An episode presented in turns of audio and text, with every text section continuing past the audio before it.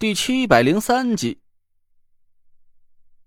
那爷，你先吧，我去扎个帐篷，一会儿大家好换衣服。田慧文没等纳若兰开口，就转过了身。纳若兰奇怪的看了他几眼，最终还是抵不住温泉的诱惑，扑通跳进了水里。水坑里的水面顿时就上升了几公分，一口温水差点就灌进了我嘴里。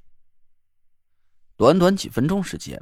我们几个人脸上青灰的颜色就迅速被红润所取代，困扰了我们很多天的寒冷终于被驱散一空。郭永哲也不嫌脏，把脑袋埋在水里，咕咚咕咚灌了几大口。我们几个人嫌弃的挪了挪身子，离他远了一点唐果儿就在我身边，他身子一动，我无意间又瞟到他的后背。薄薄的速干内衣被温水浸得湿透。紧紧的贴在唐果儿的身上，他脖颈后面露出一大块白嫩的皮肤，那个奇怪的纹身又出现在我眼前。这次没有了浓郁的白雾遮挡，我看得很清楚，那是个很大的黄鸟图案。我愣了一下，黄鸟的头部清清楚楚的显露在唐果儿的脖颈上，头向右，没有冠子，而且还没有眼睛。我呆了一下，一般来说，选择纹身图案的人不会去这么严格区分凤鸟和黄鸟。相对来说，凤鸟的头部和尾巴比黄鸟更美观，所以我见过所有凤凰纹身都是有冠三尾的。像唐果儿身上这么明显的黄鸟形象的纹身图案，我真是第一次见到。我微微皱了皱眉头。我不止一次的在意念中看到了一只纯白色的黄鸟，而唐果儿的身上恰好出现了这么奇怪的纹身。难道他的命格真身，真的就是那只白色黄鸟？果儿，你这个纹，累赘。我还没等问唐果儿呢，田慧文的声音从背后传了过来。我回过头去。田慧文朝我挥了挥手里的一套衣服，换洗的衣服都给你放到帐篷里了，时间差不多就抓紧赶路吧，泡久了肚子会饿得快。呃，知道了。我应了一声。田慧文的脸上露出一个神色复杂的表情，他看了我一眼，我钻回了帐篷里，几个人一起朝我露出了猥琐的笑容。我干笑了几声，唐果儿还在追着我问个不停。姐夫，你刚才叫我干嘛呀？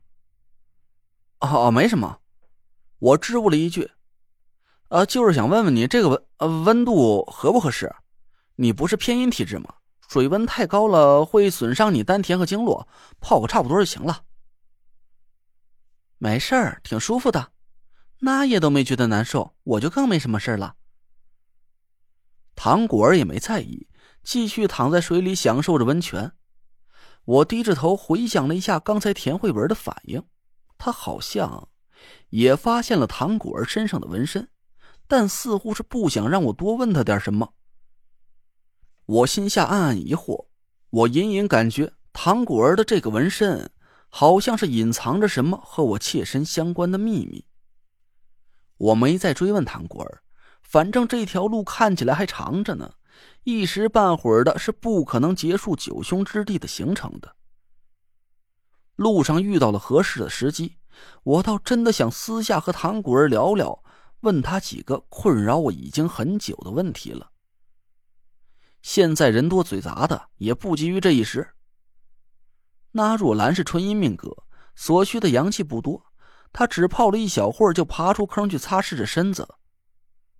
田慧文已经扎好了帐篷。拿若兰换好了衣服，让田慧文去泡一下，她却还在磨磨蹭蹭的翻找着东西。直到我们几个人都泡好了，挨个上岸去换衣服，他才慢悠悠的朝水坑走去。我换好了衣服，站在帐篷边上，一边假装和郭永哲闲聊，一边暗暗的观察着田慧文的举动。他面对着我们几个人躺倚在水坑里，眼睛半闭半睁的，似乎是在打盹儿。又似乎是在暗中盯着我。郭永哲这人倒是规矩，他转身背对着田慧文，我也没法老是一边跟他说话，一边扭着身子去看。几分钟之后，田慧文匆匆的上岸换好了衣服，我假意伸手给他顺了顺头发，仔细的看了一下他的脸。田慧文的脸色红润白嫩，丝毫没有一点阴气侵蚀过的痕迹，看来她真的是一点也没受到周围环境的影响。走吧，赶紧赶路。田慧文微微笑了一下，我只能把一肚子疑惑暂时压了下去，招呼大家收拾行装，继续前进。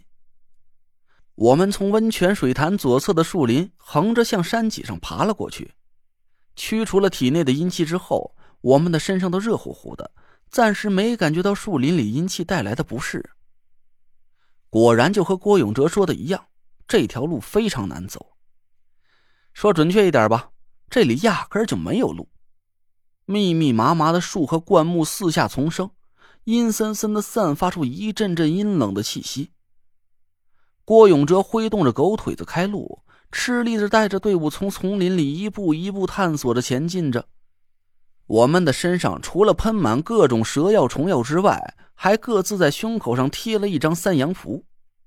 除了可以帮我们抵御树林里阴气的侵体，一旦我们遇到了不怕蛇药虫药的阴性蛇虫鼠蚁，这张三阳符也可以起到一定驱散阴物的作用。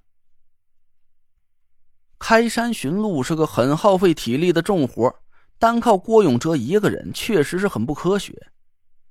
郭永哲和那若兰轮流用狗腿子不停的砍断挡在我们面前的树枝和杂草，没多一会儿就累得气喘吁吁。我感觉自己最近一段时间的体能得到了极大的提升，以前光是走几步山路就大汗淋漓、上气不接下气的，可自从经历了九兄之力的锻炼。我现在不仅能跟得上队伍前进速度，还可以偶尔帮郭永哲、那若兰干点体力活了。虽然我还是比不了郭永哲那副牲口一样的身板，但至少可以让他轮流休息一会儿。三个小时以后，我们几个人的体力都消耗殆尽，赶紧找了块平整空旷的地方扎营休息。几个纸扎小人把背包堆在我们面前。我喘着粗气，从背包里取出淡水和压缩饼干。突然，靠！咱还在这费劲巴力的劈山开路，有现成的苦力都没想起来用。嗨，我这脑子呀！我猛地一拍脑门，赶紧招呼郭永哲和纳若兰砍了几棵粗壮的大树。就在我琢磨着怎么剥掉冰冷的树皮的时候，唐果儿突然脸色一僵。回过头，瞪着大眼睛朝温泉水潭的方向看了过去。姐姐夫，那那个方向有危险！